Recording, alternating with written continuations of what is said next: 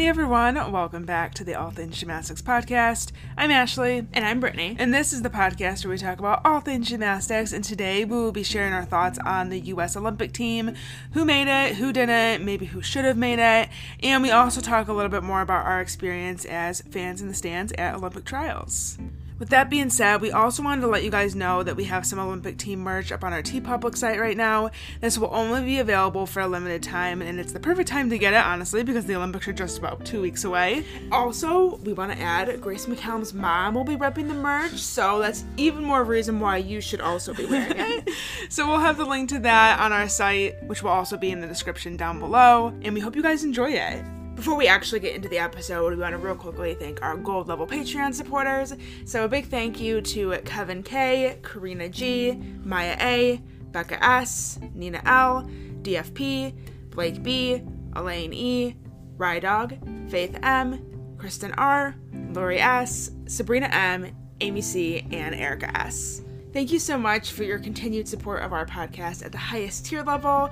And we've actually been getting quite a bit of new listeners lately, so we wanted to just give a quick rundown of what our Patreon actually is, what the perks are, and kind of what the money is used for. So you can become a Patreon from anywhere from like $1 a month all the way up to $5 a month. It just depends on what tier level you want to be. And there's different perks for each tier level. Some of the perks include having a shout out in the episode, like we just did, where we list off all of the names of the gold level Patreon supporters. We also give the opportunity for you guys to ask questions to our guests and know who's going to be on the show before anybody else gets to know. So our Patreon listeners are the first to know. We also do occasional sneak peeks and bonus content, so just things of that nature. And all of the money that we earn from our Patreons goes towards fees for our website, editing software, the premium Zoom account that we use each month to interview our guests, and also a little bit of compensation just for our time and the effort that we put in to make this show possible. So we appreciate any and all support that we get, even if it's just in the form of sharing our episodes with a friend who you think may enjoy it. Whatever it is that you can do, we appreciate it so, so much. And we just wanted to take a moment to thank all of you for making this show possible. Now, let's get into today's episode. Surprise, we're back. Surprise, we're liars. yeah. Um, shocker. I feel like we've done this before where we say that we're gonna take a break or like we won't have an episode next week and then we somehow always end up coming back. I feel like there's just too much to talk about. Yeah, I have a lot of thoughts, feelings, emotions, and there's a lot going on right now, a lot of discussion on the internet, and just things I feel like it's better to address or discuss now while it's still relevant. We couldn't sit on the sidelines for this one. Right. So we were in St. Louis last weekend to watch the Olympic trials in person. We had an amazing time. We were there with our friend Sarah, if you happened to catch last week's episode. And in that episode, we talked about our kind of last minute Olympic team predictions, which ended up being wrong, at least on my behalf. I Sarah's was right. Behalf. Well, kind of right, half right.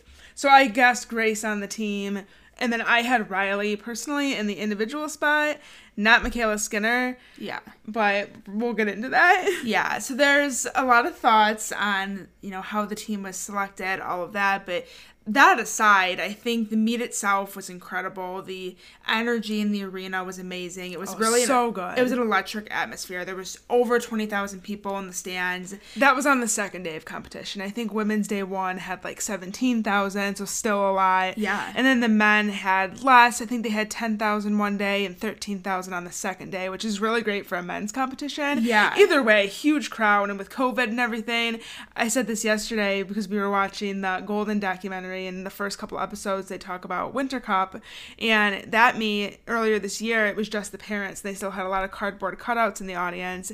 So to go from that to Olympic trials where they have a, this record-breaking crowd. Yeah, no cardboard cutouts inside. yeah, there wasn't room for cardboard cutouts. I mean, that place was packed um, it, it, really was just an incredible atmosphere in there. You could just feel it. Yeah. And I think just the spirit of the Olympics and the Olympic trials and seeing people's dreams come true, it, it's just such a special environment to be in. And it was, you know, one of our biggest dreams and our biggest goals as gymnastics fans to go to the Olympic trials and maybe someday the Olympics. So we'll see you on that. I, am sure we'll make it happen at some point. But just to check the Olympic trials off our bucket list was huge for us. Yeah. So, what was one of your favorite moments even just aside from the competition, what was one of your favorite moments from just being there in that arena and experiencing it all in person? I have so many. Um, and we probably have a lot of similar ones. So I'll say my personal favorite. I think this is my top one. And then we'll see what you say. And then we can have discussion from there. I'm going to go with the standing ovation for Simone Biles. Yeah, that was mine. It was so crazy. And every time Simone moves, anytime she does gymnastics, whether it's in competition or in warm ups, where she's just walking by and she waves to somebody in the crowd, the crowd just goes wild. Mm-hmm. So she didn't have the best day, day two of competition. She seemed really disappointed in herself. And I know in the press conference afterwards, she said that, you know, all of these people came out to see me and I wanted to put on a good show for them. And they bought tickets and The business side of Simone was worried about all the people and the ticket sales and how everyone came to see her and she did bad. But that kind of makes me sad mm-hmm. because I feel like we were all just so happy to see her and to have her be doing, you know, some of the big skills like the double double off beam and her triple double on floor. Like we were just so happy to be there and witness her gymnastics regardless. So it makes me sad that after having a, you know, a somewhat mediocre day in Simone Biles terms, th- that was her first thought, which is being disappointed in herself for not doing better when she's amazing and she made the Olympic team for the second time in her career. in reality, no one actually cares. And that's probably hard for her to understand, but like just seeing her is incredible. Her doing anything is incredible. She could go out there and do cartwheels and we would all be amazed with her. Right. So like we don't actually care, Simone, you didn't have the best meet. Like you're still a legend and we still love you. we were just honored to be in your presence. especially knowing that that might potentially be the last time we see her compete in the United States. I mean, that's not for certain yet. She hasn't actually officially said that this is 100% going to be her last Olympics, but there's been some know, alluding to that, I guess. So, not really knowing, I think we all kind of just go into it as if it might be, and that made it even more emotional too. Yeah. that was definitely a very special moment to be a part of. I know, I think the 2012 Olympic trials when Nastia finished up that meet, she got a standing ovation. So this was kind of the 2021 version of that. and we were actually on TV at that point. They did a scan of the crowd, and me and Ashley went back yesterday and watched the broadcast. And we actually, when they're doing that scan after, during the standing ovation, we were in the crowd there. we so you got see us. we got pretty lucky with where we were sitting because we were surrounded by pretty much all of the family members for the top gymnasts. Suni Lee's parents and family were behind us. The Biles family, the Skinner family were in front of us. Uh, McCusker. yeah, McCusker. We saw her mom. I don't know what her dad looks like, but we saw her mom. Um, Leanne Wong's parents. they we were a ended up- couple rows. Yeah, We ended up figuring it out like later because TV cameras were coming over and interviewing them, and I was like, "Huh, that's weird. Like, why, why do they pick these people?" And it ended, up being, it ended up being Leanne Wong's parents. So yeah, there was family all around us, which that was also really cool just to see like their emotions and you could see their nerves. There was one part where Jonas, I forgot at what point it was in the meet, but he had his hands like on his head. like, he was stressing. he was stressing And. MyKayla's sister, I think at one point I saw her doing like deep breaths. Like they they, they looked very very stressed. Oh, and I I can imagine like or actually no, I should say I can't imagine how like emotional and intense that must be for the families. They're Yeah. so invested. Like we as fans get invested in these athletes' careers and then imagine being the family members and knowing them on like a personal level. It's just it's a lot to handle. Yeah, knowing everything that went into it, like behind the scenes. And also, I don't know if we said Jordan Chiles's family. Yeah. They weren't really in front of us. They were kind of like off to the side, but we still had a really good shot of them, so Yeah. we could still uh, see everything that was going on. I think they them. were in the next section over, but yeah, they were still within, you know, eyesight. Yeah. What about you? What was your favorite moment? Well, If- I guess beside the, the standing ovation from Simone that was really cool to be a part of, and it, just being in the crowd in general. Like I think the crowd was really energized and like just had a good vibe to it. Like you could see this on the broadcast as well, but there was a point at the end of the meet when the competition was almost over, and Grace, I guess, called MyKayla Skinner. And the two like got up on like the vault podium and like gave each other a hug after the Mm-hmm. competition, and the crowd just started like screaming and cheering, and it was like it wasn't quite the standing ovation for Simone, but it was like loud, like you could visibly hear the like crowd. something was going on. Like the, the gymnast on the floor started looking around, like what's happening, Yeah. and it's like MyKayla and Grace are just hugging, and the crowd's just cheering. MyKayla was also really getting the crowd hyped up. You could see it right before vault. I mean, throughout the whole weekend, she was like walking around waving, and that's something that I will say interacting with fans. yeah that makes MyKayla special is that she really makes the fans feel special and really expresses through her actions how grateful she is that they're all there, you know, to watch. Yeah. And yeah, she waves to people in the stands and right before vault, she was like throwing her arms up in the air as if saying like, "Come on, make some noise." And Yeah. It was It's cool. very like Yul Moldauer vibes. Yeah, and you don't see that a lot on the women's side. So I don't know. I thought it was cool that you know she's bringing that energy and like that college atmosphere to elite gymnastics because something that she pointed out too was that you know at Utah she's used to competing in front of 13,000 fans but this crowd was even bigger than what Utah is competing in front of and they have a massive crowd Yeah. so I think this is maybe the biggest stage that any athlete has competed on I don't know the uh, attendance numbers for the Olympics it's probably more than that I would imagine that it was. but still, I So, mean, even that, Simone was the only one who had been to the Olympics previously. Yeah. So for every single girl at that meet, aside from Simone, that is for sure the biggest crowd they've ever competed in front yeah, it's, it's definitely up there with the highest. And Yul Moldauer said that, and I think Sam Mikulak actually said it too. It felt very much like a world championship. So Yeah. really cool to have that atmosphere, you know, in the United States for Olympic trials. Something else I want to mention, this was also shown on the broadcast, Jordan Chiles after her floor routine. So we didn't actually see, because of where we were sitting, which our seats were great, by the way. We were by floor, um, only a few rows up, so we were relatively close to the floor. You floor. could see everything very well. But you just- can't see facial expressions that well. Um, so if somebody has tears rolling down their cheek, you can't really tell that. So Jordan was actually upset looking, or like I'm getting emotional. Yeah. I say not upset, but she was emotional before her floor routine. We didn't actually know that at the time. We, realized that after the fact. But I, th- I probably just thought she was wiping sweat off her face or something. right, honestly, same.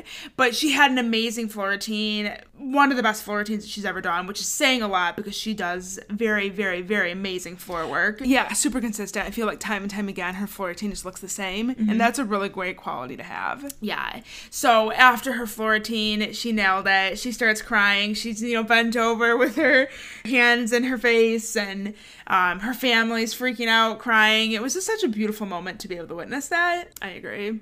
And for Grace McCallum, you know, we mentioned before the moment where MyKayla and Grace hugged.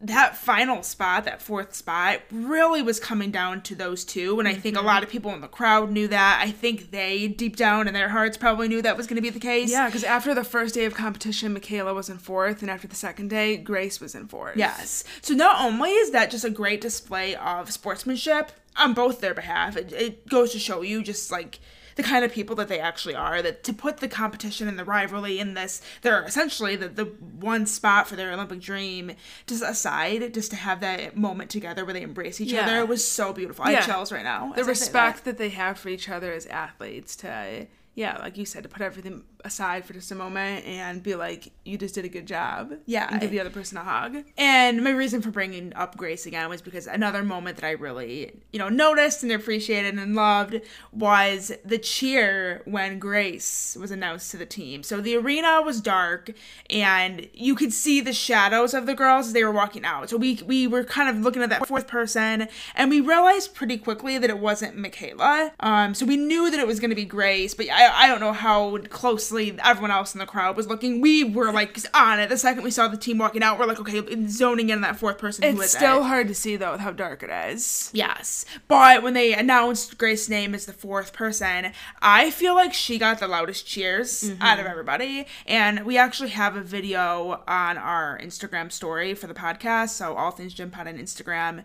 It's a very long story, so only watch it if you have time. You have to click through It's a little saved, bit. it's saved as a highlight now on our page. Yes, and um, you can kind of tell from that video, as somebody who was standing in the crowd, that the cheers were loud all around for everybody. But I feel like when I got to Grace, there was like an eruption. Like that was the moment that everybody was waiting for. And then MyKayla was announced as the other individual, along with Jade Carey. I guess we should probably real quickly just say the whole Olympic team. We're like talking about everybody, but not actually saying like who the Olympic team is. So it was Simone Biles. Suni Lee, she got second. Um, she ma- remained in second both days of competition, which is super impressive. Repeated her performance from nationals a few weeks prior. And perhaps most impressively, is that a word? Impressively? And it can be now if you want it to it, it is now. she actually beat Simone on that second day of competition. So we always talk about how Simone is undefeated, and she's been undefeated since 2013.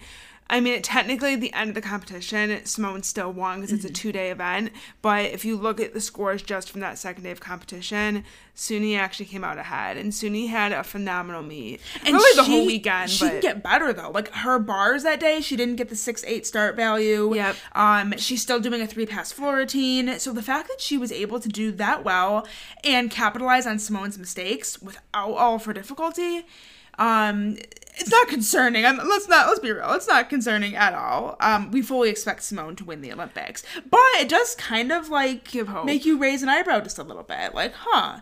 Maybe Simone isn't as invincible. Yes, invincible as we all thought she was. It is possible to beat her because if that was just one singular competition and it wasn't a two day total combined, mm-hmm. Suni would have won. Yeah. So if that was the Olympic all around final, Suni would have won. Right, exactly. So just interesting to know. I don't necessarily expect that to happen at the Olympics, but who knows? Either way, super, super happy for Suni, especially after the last year, year and a half that she's had with, you know, her dad's accident becoming paralyzed, having two relatives, I think it was an aunt and uncle, mm-hmm. pass away unexpectedly from COVID, um, just her, her injury. Yeah she's been through so much. So to have her spot be that second one that was locked up, I know that meant a lot to her. That was something, you know, press conference before the trial started that she said that she wanted to do. She, she felt the pressure to get second because she had done it at nationals. And I'm very happy for her and relieved that she was able to do that for herself. Mm-hmm. And then Jordan Chiles, she finished third. We've all heard her story, how she wanted to quit gymnastics in 2018. I think she, she actually said that out loud to the arena because they were mm-hmm. interviewing her on NBC, but we could also hear in the arena.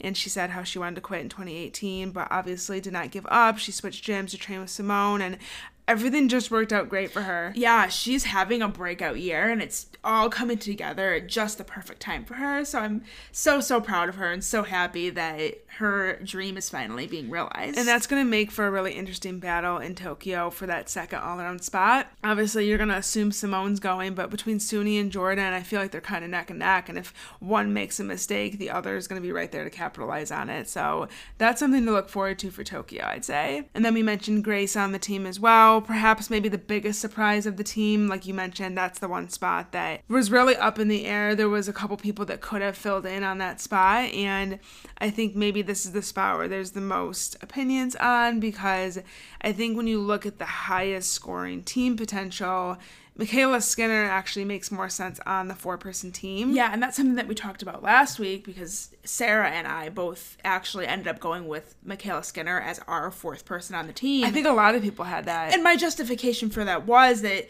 her vault alone has been so consistent and so incredible that she can add to the team total quite a bit with just that one event. Mm-hmm. Obviously, she has the potential to do other events. She's not horrible on floor. I mean, I think that there's concern that her her Moors, her layout double double would get downgraded and there'd be issues with the start value. It's a valid concern, and her consistency on both bars and beams isn't quite what you would want it to be, I would think, to feel comfortable putting her up in a team final if need be. Mm-hmm. So it was hard because you understand the concerns with having her on the team, but you also feel strongly that she's doing everything that she needs to do. She's proving that she can finish fourth, you know, like the first day of trials. She was definitely getting better and better. I, I think her trajectory was going up. Yes. Which she looked so confident both days. Like that meet was hers. Like she had it in the palm of her hand, it felt like. Mm-hmm. Like she I wasn't watching MyKayla between both days of competition and feeling nervous for her. Like I just knew that she was gonna nail it. Yeah. And I think just having that confidence in an athlete is exactly what someone like Tom Forster would want on the team. That was kind of my thinking behind it. As if, you know, as a fan who watches the sport closely, if I'm so confident in her ability to go up on at least the two events that you would possibly need her on, or even you could argue just vault alone, you know that she's gonna hit, she's gonna get a big score. What more could you want? Yeah, you know. And I am really torn about MyKayla because I, in some ways, I think she definitely deserves to be on the team, but then I also think well, first of all, I should say I'm really happy that she's going to the Olympics just with the journey that she's been on. And I think people forget that this is her third go around. She didn't make it to trials in 2012. She was an alternate in 2016. Actually placed fourth at trials and was still put as an alternate. Mm-hmm. And to have her make it this time around, I think is just so special. And she's been through a lot to get to this point. A lot of hate from people online. There's been articles where they call her the most hated gymnast on the planet. Yeah. And, you know, she had COVID and was dealing with, you know, trying to come back after having COVID and being hospitalized and you know, building her endurance back up. And she's also had injuries and a lot of pain. And she's just worked through so much. So to see her actually get named to the Olympic team after all that time. Well, named as a, as a specialist. Well, yes, yeah. I mean, it's still Team USA, but to see her be able to say, you know, finally that she's an Olympian, and I'm I'm very happy for yes, and you can have your opinions on MyKayla. Like this, we're not talking about who she is as a person or what she stands for, or any of her beliefs or anything like that. We're just talking about her gymnastics and her journey in the sport. And I think that you kind of have to respect that a little bit just the journey yeah. that she's been on to get to this point. And and that's coming from two people and we've said this before i'm not afraid to admit it. I was somebody who was very critical of michaela both her gymnastics and some of her you know past behavior. Yeah her retweeting things or saying things and you know maybe being a little bit cocky you could say. Um, we've been very very critical of her in the past for those things and i and i do think that she should be held accountable to some extent for some of those things those concerns. Mm-hmm. that's not really what we're talking about though. We're trying to just focus on her gymnastics and you know what she can bring to the team and in the areas that she has improved. And so, you know, for those reasons, it's nice to see her being named and actually going to have the shot to go to the Olympics, but at the same time, it's like I don't know if she makes a lot of sense as a specialist just for the sheer fact that another USA athlete is going to get screwed over. Mm-hmm. And this is where Tom comes into the equation because it's like, why would he allow this to happen? Because obviously you have Simone, powerhouse on vault and floor. She's going to make those event finals. Yeah. And then you already, for the longest time, we've known that Jade Carey was going to go as well, and vault and floor are also her strengths. And then you have MyKayla, who, you know, like we've already said, you could argue that she probably wouldn't get into the floor final anyways because of her execution. But vault, absolutely, she has a shot of getting not only into the finals, but medaling. And so it's like one of those three, really one of those two, meaning MyKayla or Jade, is going to get two per country out of the final. And why would we set ourselves up for that? Why would We're we... bringing someone to Tokyo just to get two per country? Right essentially. So if they wanted MyKayla on the team, they should have put her on the team because that way her vault would be useful for the team for something. Score. Yes, like she would be guaranteed a medal. She would be guaranteeing a huge vault score for Team USA, or vice versa with Jade. And then, put Jade on the team. Then I mean that would that would have heads would have rolled for yeah. sure. But I'm just saying, it doesn't make sense to utilize your two individual spots for the same strengths. for the same strengths to have two vaulting specialists when you have Simone Biles on your team. That's three gymnasts who are going to vie for a spot in the vault finals. Only two are going to make it. Why did we not utilize one of those strong vaults either for the team or utilize another gymnast who's capable of getting a spot in an event final, possibly a medal on a different event? Yes. Like Riley McCusker. Exactly. So here's where I was thinking, you know, leading up to Olympic trials, I was kind of just sitting back and was like, I'd be okay with whatever happens because I do care so much about all these athletes and I really just want them all to make it, which don't we all? but I feel like I liked Grace going for the sheer fact that she had that world championship experience. And I think that when it comes to being able to contribute on more than one event, she's more useful. And if something does happen in Tokyo, which knock on wood, it doesn't happen, you know, Grace could go up and do beam. She could go up and do floor. She has a great double on vault. And also, just side note, she is working on upgrades. I, I, asked her that in the press conference afterwards. She is still working on her two vaults. She's working on a completely different bar routine, she said. Didn't say exactly what, but completely different bar routine.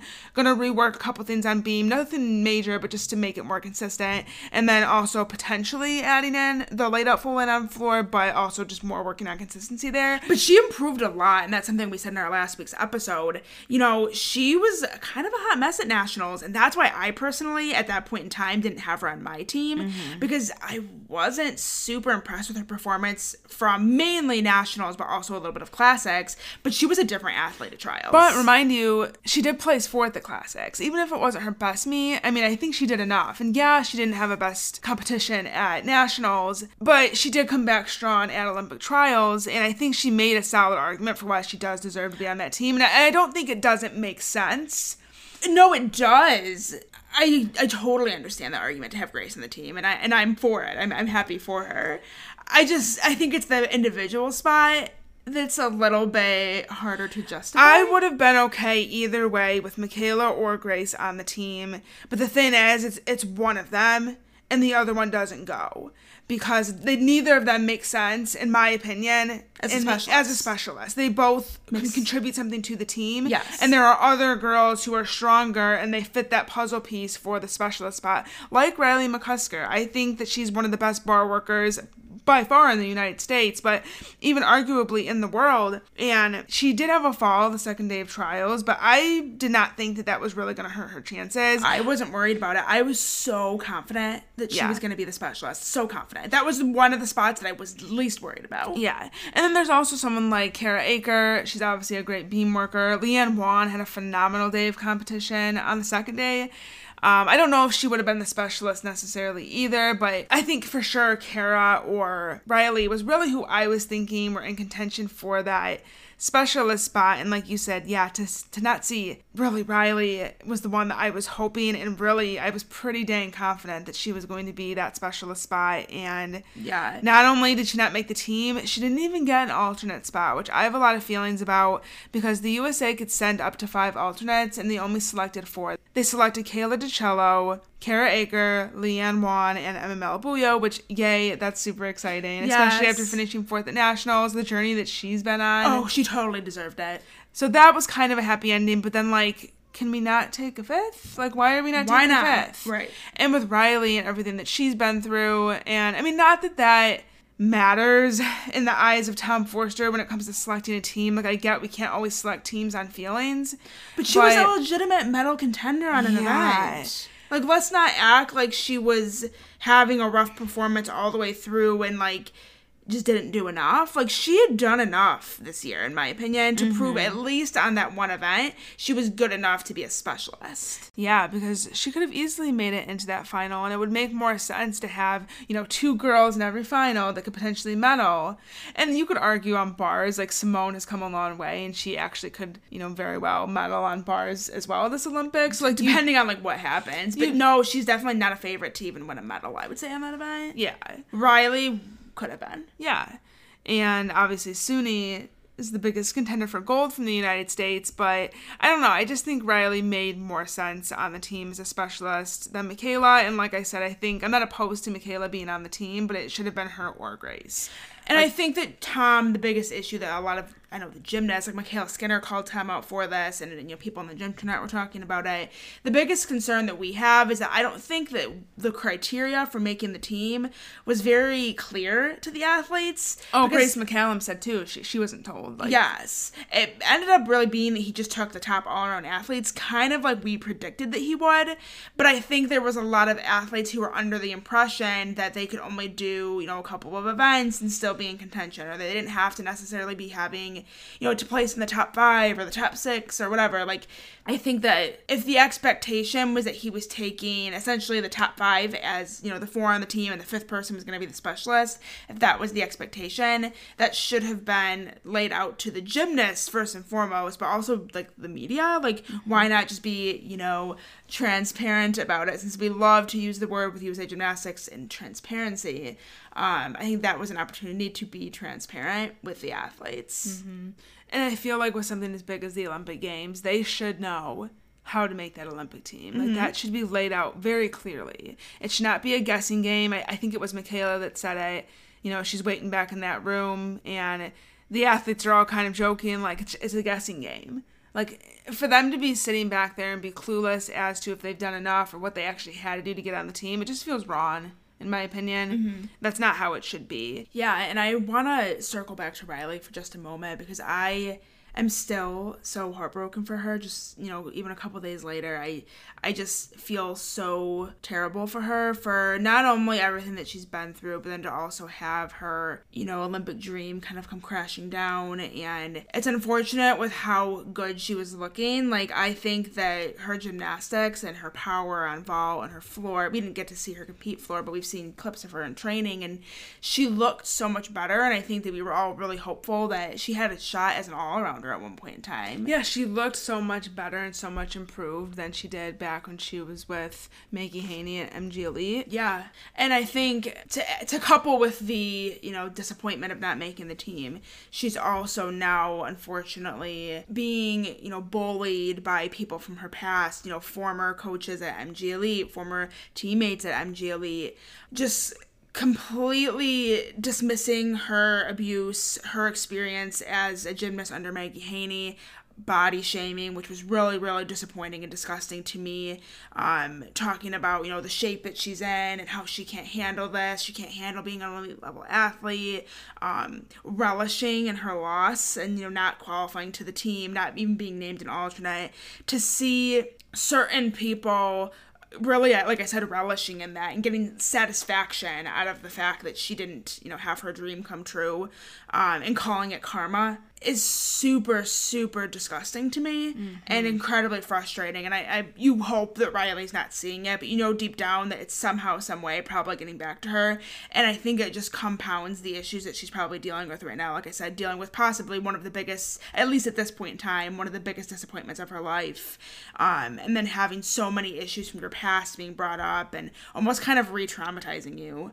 I my heart goes out to her. And to have them all acting like this is karma and you know that she almost like deserved it or she had it coming. When in yeah. re- when in reality she was looking better than she ever had. And in a sport like gymnastics injuries happen all the time. And it was an unfortunately timed injury that really you could argue 100% kept her off the team. Because if she hadn't have injured her foot which I don't even know if we actually ever got an official word on what the injury was Mm-mm. but she did injure her foot. We all saw it on TV at class classics. And, you know, if she hadn't have done that, she would have been on the team, or at the very least the individual, but I think on the team. Or even honestly. an alternate. Like, she would have gotten something. And, you know, for them to be acting like what she couldn't have done this without Maggie, and like this is proof as to why. Like this is what you get for tarnishing. I'm putting this in air quotes. I'm not saying this, but this is kind of like what they're saying, like tarnishing the reputation of somebody who would have done anything for you, and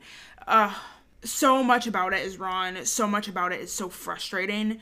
Um, I think one of the things that I'm most annoyed with is that these people so i guess we could specify who they are. And if this conversation makes you uncomfortable or it's triggering in any way um, please feel free just to fast forward a, um, a couple minutes five maybe five-ish minutes i would say. I mean, it's hard to predict how long we're going to be talking about something but i mean i think for the most part the olympic talk is over. And now we're just we're talking about this. Yeah so it's Carly, who is Maggie Haney's sister, and she's the one that you hear. Um, and apparently on MG Elite's website they have this too. That she's like credited as like bringing, you know, spotting Laurie and bringing her to Maggie and saying like you need to check out this girl. She's amazing. Like it was literally in like her bio. It's like her um like her claim, her tagline or her claim yeah, to fame. her claim to fame. Yep. Um. Then there was a coach at a gym called Envision Angela Andrews. She was posting stuff on Facebook, and Maggie Haney was liking it. Um, a former MG Elite gymnast, Courtney Hortzman. Um, a lot of her stuff was circulating on Twitter, and she had a Twitter that she was tweeting like these nasty things from. And uh, I don't necessarily want to like read any of the stuff. There's a um, Dr. Sam actually compiled a Google Doc with all of these screenshots. I guess we could link it below, unless we don't feel like that's appropriate. But no, we can link it below, and then I guess just look at it at your own discretion. Yeah, I don't necessarily want to like say exactly what they were saying or like read tweets. Like you can look that up yourself if you want. But she, like I said, is a former gymnast at MG Elite, current coach at Sapphire Gymnastics. Um, I think this behavior is extremely inappropriate. So for you know those two people who currently are coaching young gymnasts, I would just encourage you to reach out to that gym and let them know what's been going on, why it's upsetting, why it's a problem that these two people, these two individuals, are working with young athletes when they are contributing to um, a toxic culture, um, not only within USA Gymnastics, but also, you know, the bullying of a former athlete. In an environment where an athlete can't feel safe coming forward with their own complaints or their own issues, because why would they do that when they see how you've handled somebody else who's come forward with their abuse and their problems with your coaching method? Kids and you know you're shutting them out publicly making them out to be a liar and dragging their name through the mud shaming them all these horrible things uh, wishing basically wishing bad on them Yeah. and getting a kick out of their failures And for the record, we're not saying we're not calling it a failure. Yeah. Um, they're referring to it as a failure. Yes. They're viewing it as a failure. yeah Riley is one of the most accomplished gymnasts of this quad. Um, she's a world champion, a former national champion on the uneven bars. Like she has so much to be proud of from her career, and not making it to the Olympics doesn't take away from that, and it doesn't take away from the amazing things that she's going to do in the future, whether that's continuing as an elite or at the University of Florida. She has great things in store for her. but no athlete is going to feel comfortable coming forward in an environment where these people are coaching Yes, exactly. So they need to be gone, honestly, because it's disgusting the way that they're handling this. And it's not even like it's a private conversation. Not that that would make it okay either, but at least that way no one would have to see it. The fact that they're stupid enough to do this publicly um, really speaks to what they're like as people. I know we tweeted this on our Triple Twist account, and I feel like it's just so fitting and it's true. Like, this speaks volumes to the kind of people that they are. And I think all of the complaints that have come forward, whether it was from Riley, Laurie, any of the gymnasts that were anonymous that came forward, they're literally just proving them right. Yeah. Like, they're pretty much saying, hey, look at how big of an asshole I am. Excuse my language, guys. But it's like, they're just not even trying to hide it. They're They're literally putting on display for the world to see how bitter they are, how angry they How are, nasty how they are. nasty they are, how immature they are. Yeah. So many different words you could use to describe them. Their true colors are showing through their actions on social media and the way that they're responding to all And they're too stupid to realize it. That's the thing. I'm like, you realize? Like somebody commented on our that tweet on Triple Twist that I was talking about, and it's somebody who is. I'm assuming it's like a Maggie Haney burner account. Honestly, like she's probably the one running it, but His account is followed by Maggie Haney. and like way. very few other people. It's very sus. But that account said something to us about how we're bullying um, this Courtney Hortzman girl. And I'm like, and what are you, I didn't say this to them, but in my head, I'm like, and what are y'all doing? Because th- we're literally, the outrage is around the fact that grown adults are bullying a former gymnast who left an environment because she didn't feel like it was the right environment for her, trashing her name, dragging her through the mud, and then relishing in the fact that her Olympic dream didn't come true, and also making comments about her weight and the kind of gymnast that she was and how she can't handle pressure and blah, blah, blah, blah, all these things. And you want to talk to me about bullying? makes a lot of sense. Oh, it's so f- infuriating to me. And that's partially why I think I wanted to make this episode this week because it's so fresh. And we also wanted to talk about the Olympics and how we're proud of all the girls who did make it and all the beautiful moments of seeing people's dreams come true.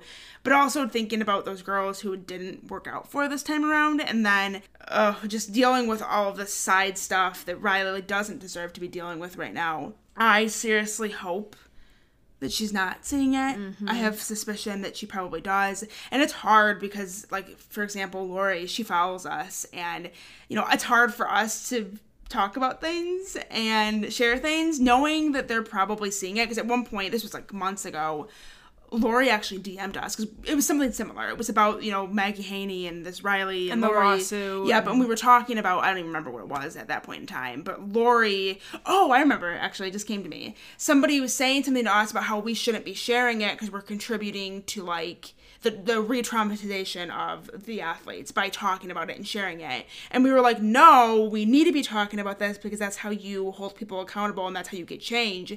And I said something about how, like, I think that if Riley and Laurie were to see this, they would feel better knowing that people have their backs and that the Gymternet is like going to bat for them and that we're defending them and saying some of the things that need to be said, but they maybe don't have the energy to say at that point in time. Mm-hmm. And so my point with saying this is that Laurie actually messaged us and said that her and Riley were talking and they saw our tweets and they appreciate it and all of that. So, with that being said, it's hard sometimes because I feel like I, I'm hesitant to share things on this topic or say things on this topic, knowing that they're probably going to hear it or see it.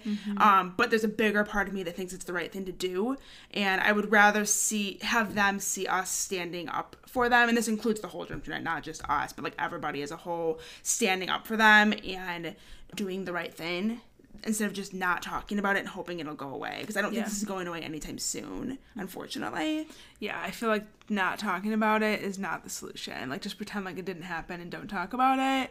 I don't feel like that's really accomplishing anything. Like you think you are protecting the athletes by doing that, but really I think you're just letting it be known that like we're all afraid to say something. Yes, which is we're gonna let this go under the under the rug. Which is what Maggie and her little entourage want to happen, and exactly what we're not going to let happen. So, Gymternet, this is our call to action for you. Keep using your voice, keep being passionate. I, th- I know that the gymnasts see it and they appreciate it. And keep reaching out to the right people. Tag USA Gymnastics, tag Li Li Leung, send emails. I think emailing people is a really big thing. Put together a really nice professional sounding email outlining the concerns that you have.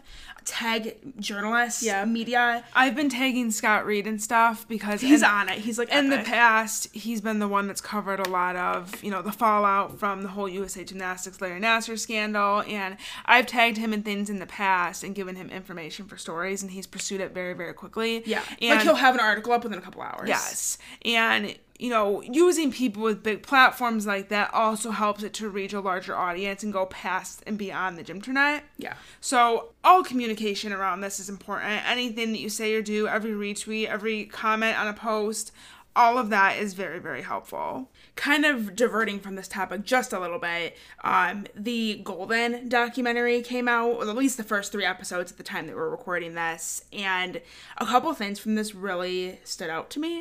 Um, I want to say that the relationship between Laurie and Jenny at Gym-Max is so beautiful and i think it's really evident in this docu-series just how supportive jenny has been towards lori and you know some of her insecurities and you literally see it on display Yeah. like during winter cup lori was well first of all she I think was nervous to be competing for the first time and didn't necessarily feel comfortable going for a more difficult pass. Mm-hmm. So she had Jenny go over and talk to Tom about how she was basically going to be downgrading her routine. And I and I think that we know from things that Laurie has said in the past that if you know it was a, a different coach, a previous coach, that I think Laurie would have been forced to do something that she wasn't comfortable doing because it looked better. So that way you could say Laurie's back and she's doing her full difficulty.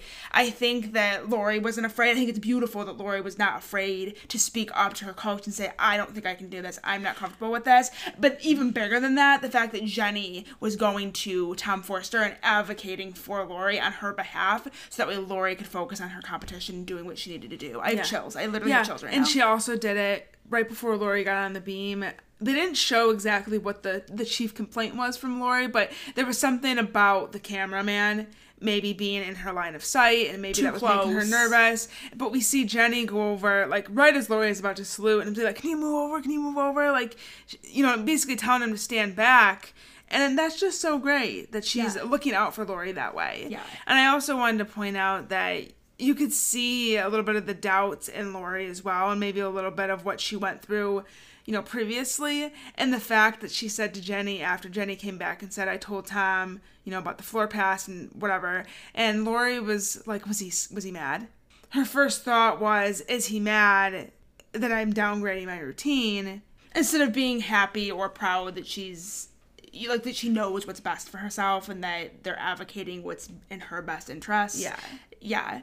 Um, very interesting. I think it's very telling eh, about a lot of things that we already know with Laurie and the things that she's experienced in the past, but I think we really saw it on display like firsthand in this documentary. And I really, really like that. Not just for Laurie, but you know, for all the athletes that are featured in this, you really do get like a behind the scenes look of what their life is like and everything that goes into making an Olympic team. As far as like the conversations, all the way down to that, like that's the stuff that you normally don't see or hear. Even when you're watching a broadcast on, on NBC, you occasionally will hear, you know, a comment or two, like Grace from Trial saying, Why am I like this? or Simone, you know, saying that was horrible or whatever. oh, she said I want to die. is what she Yeah, whatever stuff Simone says all the time. Like you hear comments like that, but it's not very often that you hear the conversations between the coaches and what the parents are saying up in the stands and what Tom Forster is saying while things are happening. And you really just got this complete look of everything that's going on mm-hmm. during Winter Cup so far. That's what we've made it through so far in this documentary. But when also Konnor, I'm really interested in the future episodes to see kind of how this gym change went about from Revolution, her previous gym, to mm-hmm. Woga we could see on Konnor's face in the meets, I think how stressed she was and um, feeling the pressure of having, you know, all of the media attention. And I feel bad because I feel like we even contributed to it a little bit. Like we had her on our podcast and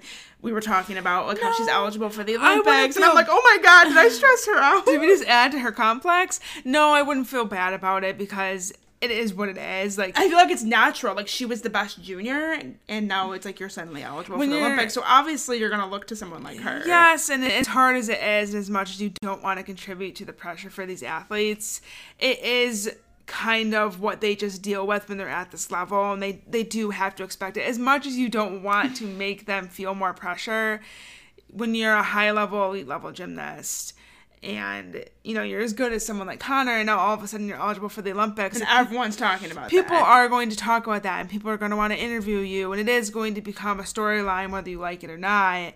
So yeah, I would try not to feel too bad about that.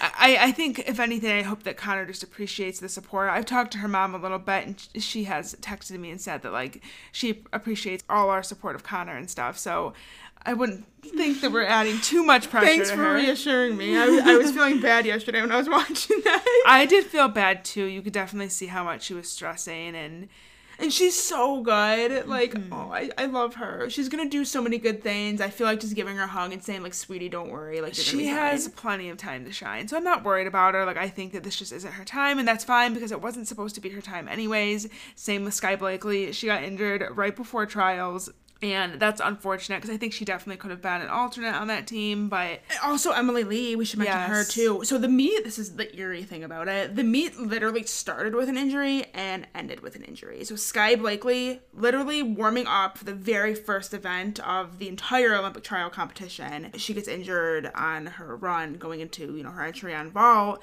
Don't know the status of that injury um, unless mm-hmm. I missed it. I don't think I've seen what it was. I don't think I have either. And then Emily Lee, very last routine of the night. All eyes are on her. Everybody in the arena is watching. The TV cameras are finally giving Emily Lee the time of day. They're finally giving her her moment, and she injures her Achilles on her punch going into her double double.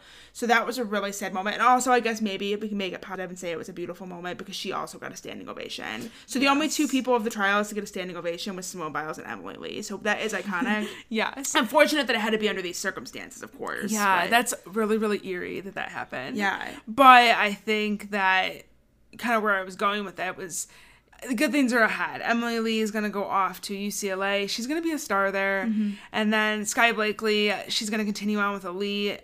Again, not really knowing the status of her injury, it's hard to say. Like I was originally hoping that Worlds this year would be the goal. It's hard to say. It's hard to say not knowing, but either way, I think she's going to go on to do great things with the rest of her elite career and then also college someday two really great athletes. It's unfortunate to see them go down at Olympic trials, but their time to shine is still coming. I can feel it. Mm-hmm. Also, I want to backtrack.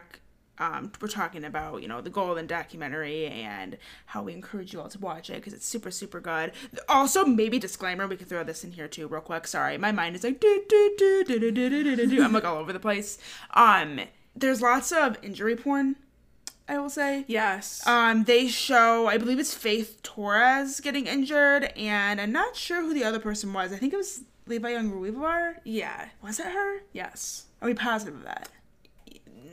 95%. Let me look. Okay, yeah, I can't find it. I was hoping that she would have posted something on Instagram or that I could find the tweet. I feel like it's not her. I don't remember. I remember Faith Torres, but I'm, I'm not confident that it was Levi Jung-Ruivivar. I guess either way, honestly, it doesn't really matter who it was. They show two pretty severe injuries um, and show the athletes laying on the ground. and like the other athletes like connor's reaction to it and like how shaken up she was from seeing it. Um, so that is pretty intense. And i guess if you haven't watched it yet this is your disclaimer going in that you know that they are going to show that during the winter cup like segment. I believe I think it was part two. Yeah part two i believe. So just beware of that. But i also wanted to talk about the simone versus herself docuseries on Facebook Watch.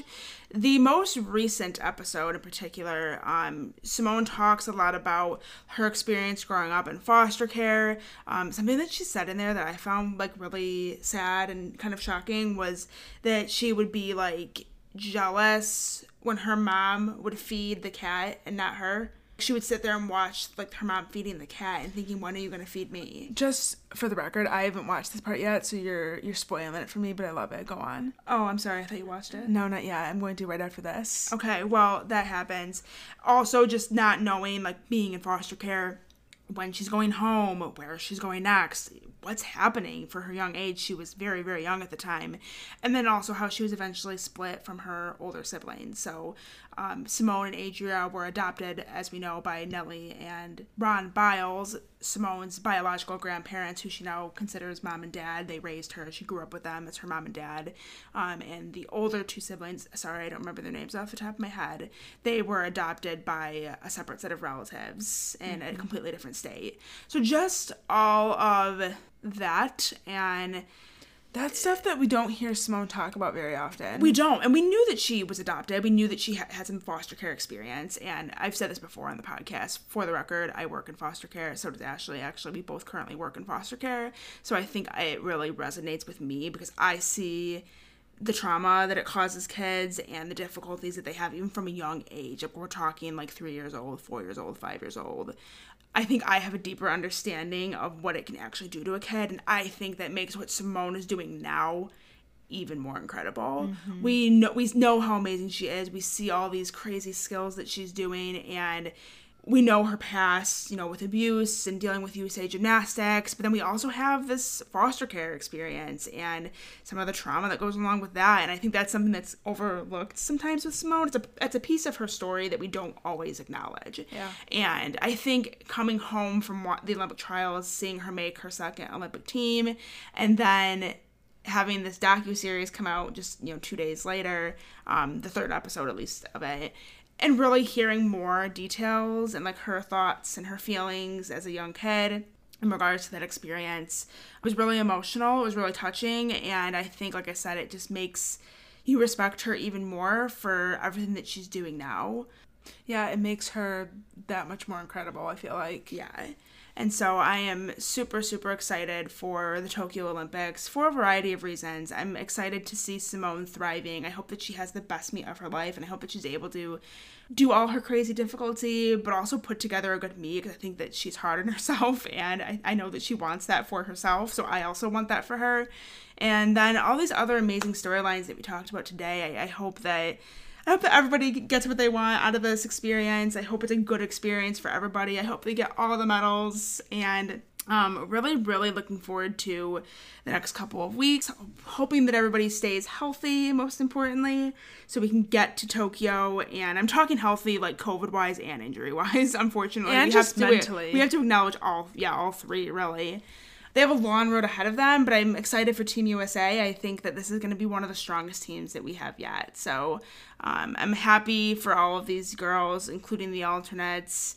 Very, very exciting for them as they, you know, start their journey now towards Tokyo officially. We hope you guys enjoyed this week's episode. And because this one came out on Saturday, we're not going to have an episode come out on Monday like we normally would. Yeah. Just kind of count this as your episode for the week. The last two weeks we've uploaded it on a Saturday. I'm like, is this our new schedule? We're just suddenly moving to Saturdays without telling anyone. so this will be the episode for this week. And then next week we'll be back with another episode where we're going to talk about some of the Olympic protocols and what the Olympics are going to look like for the athletes. Because obviously, in a COVID year, everything's going to be a lot different than it normally would. So, as far as like vaccination statuses, COVID testing protocols, what the athletes are and are not allowed to do while in the Olympic Village, yeah, we're going to give you the rundown on pretty much all things COVID in an Olympic year. And we'll also do a little update on Olympic team announcements from other countries as well. Yeah, we're getting think, down to the final couple. Yeah, I think the only team we're waiting on right now is Italy, which I believe they're trial or their like last meet is going on right now as we're recording this. So that we will hopefully have for the next week's episode, and we will have our entire field set for the 2021 Olympics, which is super exciting. So until then, we hope you guys enjoy the rest of your weekend. If you live in the United States, we hope you have a happy and safe holiday weekend. And even if you don't live in the United States, have a happy and safe weekend. so we will see you guys next week. Bye. Bye.